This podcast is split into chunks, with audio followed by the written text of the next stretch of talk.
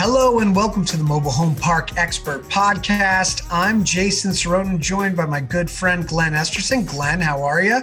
I'm doing great, Jason. Another great day out there. Hope you're well. Uh, I'm doing great, man. You know, it's been a couple weeks since we've did a cast. Me and you have been traveling around. We looked at a few parks. We're just kind of living the life of uh, mobile home park entrepreneurs. And, you know, we've been talking a lot about Florida.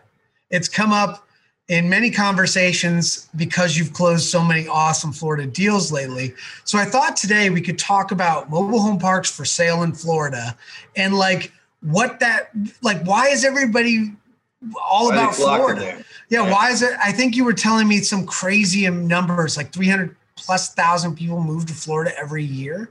Something like that. It's like a thousand net people a day move into Florida. Okay after all the, the, the move outs and the deaths and all that, still a thousand net people a day move to Florida. It's like the third most populous state. It's got some, some great weather. You got to deal with some hurricanes, um, but you know it's it's a very business friendly state too. So yeah, people are just kind of flocking there. They were with the COVID restrictions. They took a pretty lax approach, for better or worse, uh, and you know that gets helped. You know, get more people down there. Tourism is booming still and you know it's it's it had a few hiccups of course like everything did but uh, for the last five decades it's been like the biggest growth you know state you know outside of you know one or two other states for, for the longest time running you know so uh, it's it's it's an interesting place to do a deal. Per uh, capita are there more mobile home parks in florida than there are in other places?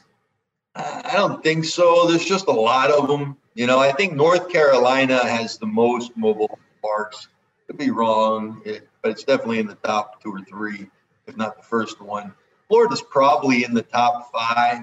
You know, uh, I mean, there's 20 something million people living in Florida. You know, and you know, like they're growing at like two percent a year, which doesn't sound like a big number to, to work through and realize it's 350, 400,000 people a year. You know that that state's growing by. You know, uh, North Carolina by contrast only has I think eight million people. You know, um, and and we're growing leaps and bounds, but it's not that kind of number. You know, as far as actual you know human beings go. Um, so, so with with that with the the people moving to Florida so much, and you know affordable housing being a thing, and is Florida seeing more new mobile home creation, or are they in line with everybody else that there's not a lot of new parks? It's like old inventory it's it's hard. It's it's still a lot like everybody else. You know, the developments still don't compare to the amount of teardowns that happen. So you got all these parks and all these great locations that are getting torn down and rebuilt. You know, rebuilt as, as a different thing, not a mobile. Uh, you know, maybe it's a high rise, maybe it's a strip center, who knows? They're being redeveloped at a higher pace than they're developed.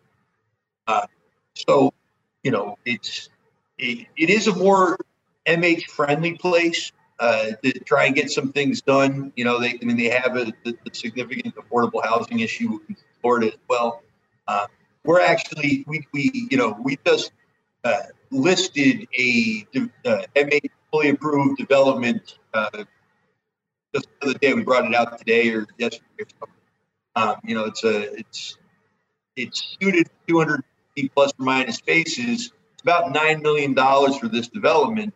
But when it's all said and done, I mean, you're probably looking at 200, 250,000 ad uh, on something like this. And the city was very friendly with the developer on this, giving them the entitlement, getting, you know, going through that whole rigmarole to get it done. So, you know, you will see more developments in Florida, and it might make the news. What's not making the news is that still more parks are being torn down in Florida than are being built.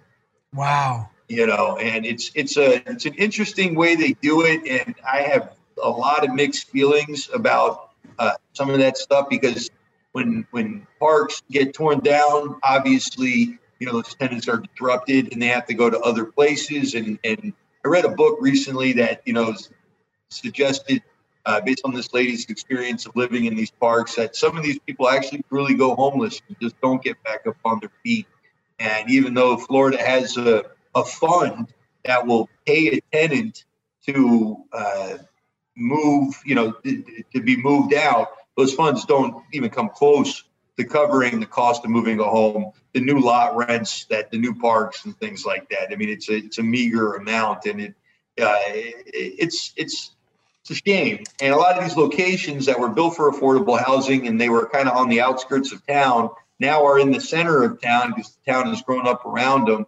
and developers are looking at that parcel for a higher and better use.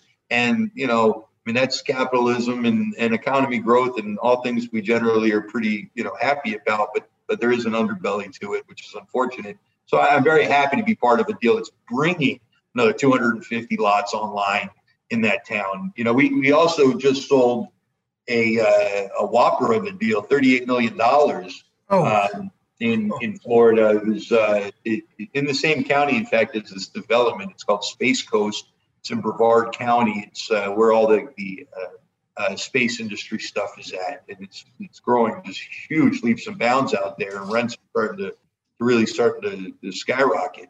Uh, and that's uh, you know again good and bad, but in my case, you know, with these parks, it was nice to preserve in that one sale that wasn't to a developer and it was to a long-term type of holder another 500 MH lots in really good locations and be bringing on another 250 lots in the same county. And it, you know, it's another 700 something lots of affordable housing that are being created or preserved. So that was, you know, that was a pretty big win for us. Um, yeah, it was very, the- you know, it was it was a very tight deal. So you know, everybody was just great on it. Everybody did their part, and you know, we got we got that deal done. And this development deal, you know, we're we're hoping to have the same type of success with.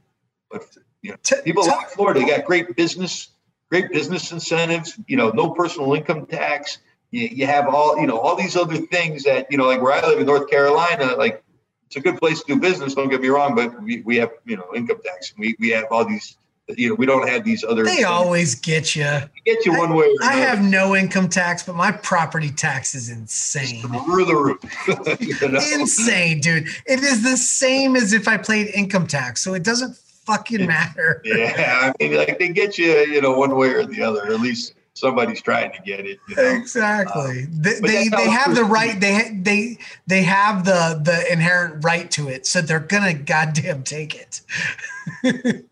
I find it crazy that we keep paying taxes for eternity on properties that we own free and clear and there ain't nothing we can do about it. We can't even prepay that taxes, you know, like it doesn't even doesn't even work to a way where you can negotiate on that stuff. No, other than an appeal, you know. You don't uh, really ever own your shit because if you stop paying that, they'll yeah. take it from you. Yeah, they'll take your ten million dollar property if you didn't pay your ten thousand dollar taxes. You know, which uh, is insane. I mean, anyway, yeah. that's like I could. That's a whole, that's other, a whole other story. I, could, I could go down that rabbit hole though. tell tell me about like if I'm if I'm doing a deal in Florida, uh, mobile home park deal in Florida. What do I need to look out for? Are there different environmental concerns, or is it the same due diligence? Like I know that it's very swampy there. It's very hot. You know, how yeah. does that work?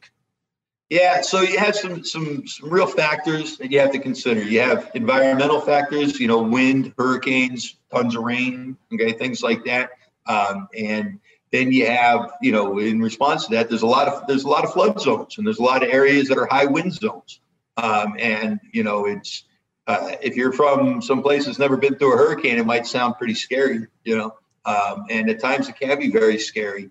But as somebody who's lived in the South and on the coast, you know, significant portion of my life, these hurricanes tend not to be the worst thing, you know. And Florida, even when a hurricane does come through and, and sometimes unfortunately does take out a park, a lot of FEMA money comes in and your insurance money comes in and it's rebuilt and it's, it's often rebuilt pretty quickly. Like here in Wilmington, we had a pretty big hurricane a couple years ago called Florence. And I mean, it, it knocked our town on its butt for, you know, a hot minute. Uh, but within you know 90 days, life was back to normal for the most part. You know, maybe some people it was a few months, you know, longer than that. Um, so you know, from an environmental standpoint, with the with the wind, I wouldn't get too hung up on oh, I'm buying in a hurricane corridor and I'm going to have to pay extra insurance. I think the the value in the parks still far outweigh the cost of insuring it and the actual risk of losing your park uh, at, from the hurricane. Okay, Uh, now, but if you're buying in a flood zone and going through a hurricane, I'd be much more skeptical. But in Florida, a lot of Florida is in a hurricane. I mean, South Florida is only seven feet above sea elevation. You know, so it's it's there's not a lot of not a lot of room Dude, there, right? Let me just tell you, if I'm ever going to own a mobile home park, I know exactly where it's going to be located in New England. There's the least amount of horrible shit that can happen to you in New England. Sure. For sure. Except cold winters. You got to deal with the cold. Who cares? The cold cold doesn't blow your house down. yeah, yeah, for real. For real. But you know, I mean that's that's what you got like and the flood zones can be, you know, fairly significant. You know, we've talked before that there's a couple different kinds of flood zones. So not all flood zones are created equal, and they're not all bad. You know, you might be in a in a 500 year low low risk type of flood zone, and that's you know that's going to be fine. You know, without you know even your lender's probably not going to give you a hard time if it's a good if it's a good property in a good location in Florida.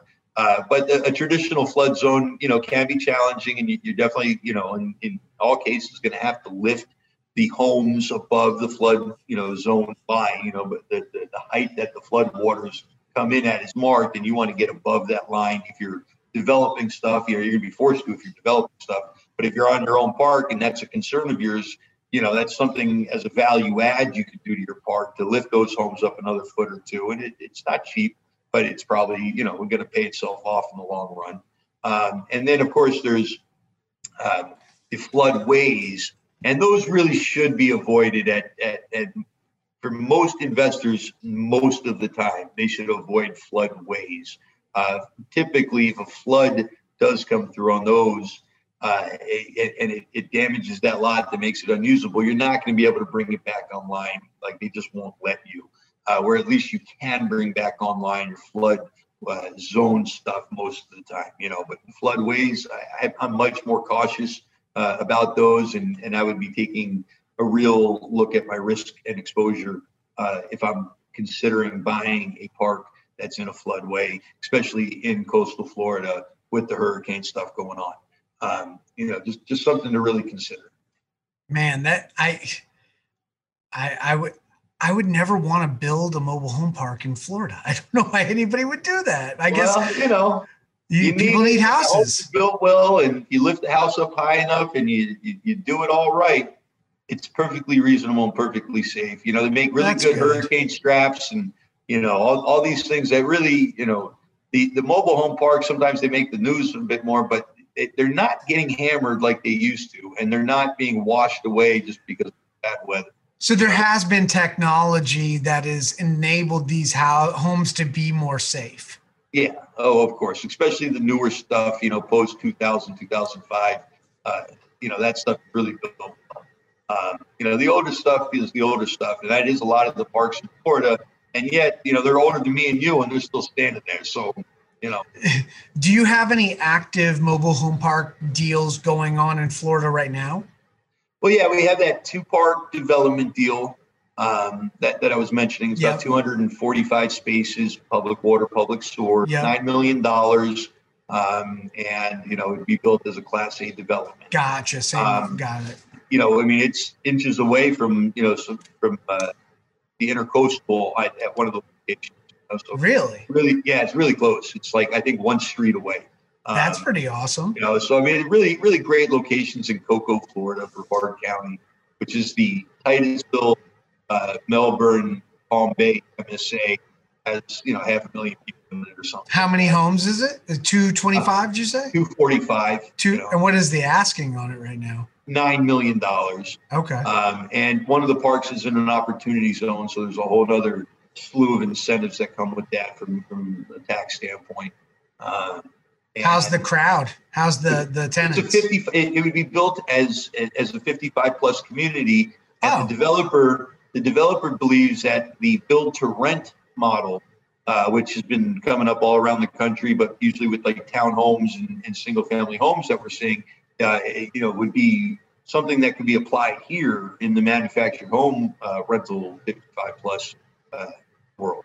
Uh, and, and I don't think he's wrong because I mean you could probably get a significant amount out of the rentals uh, with these well, newer homes, it, it, could look and be a really great investment. You know what? I, and this might be a crazy idea, and I hope nobody steals it. But how come nobody has ever done a like a assisted living facility that is a trailer park because Boy. because they're or a mobile home park because they're on the ground level, right? You could have everybody could have their own space, which during COVID, right, is even more important. We have an aging geriatric society, right? That is like baby Yeah. boomers are going to need places to be.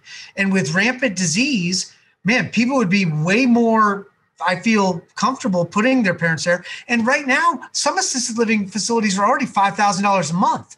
Yep. So, I mean, if you had one building in the center that was like the kitchen and everything, all the meals could go out. I just think that you could have a utopian society for seniors. you might you might be onto something. I, you know, I don't know. I don't know how, how they pass that through on the municipal level to the to the residents, but maybe it would be received well.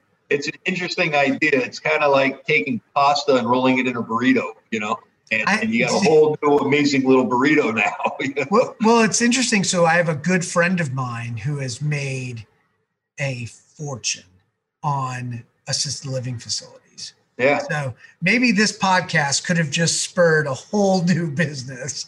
yeah. Because I think yeah. Well, give you credit in, in 10, 20 years when it's everywhere. you Right, know? Exactly. We'll Yeah. go back to the it's the like a fusion, you know. It's like a fusion of ideas, and I, I, I always like that idea. You know, I'm not going to hold my breath for it, but we'll see what happens. yeah, absolutely. Glenn, thanks so much for spending time with us today, telling us about mobile home parks in Florida and everything that has to do with it. If you want more information about mobile home parks in Florida or around the country, please reach out to Glenn at G. Esterson at themhpexpert.com or call him at 720-MHP4U. That's There you go. 720-MHP4U. Glenn, thank you so much for your time. Thank you, everybody, for listening and watching. We will see you next week.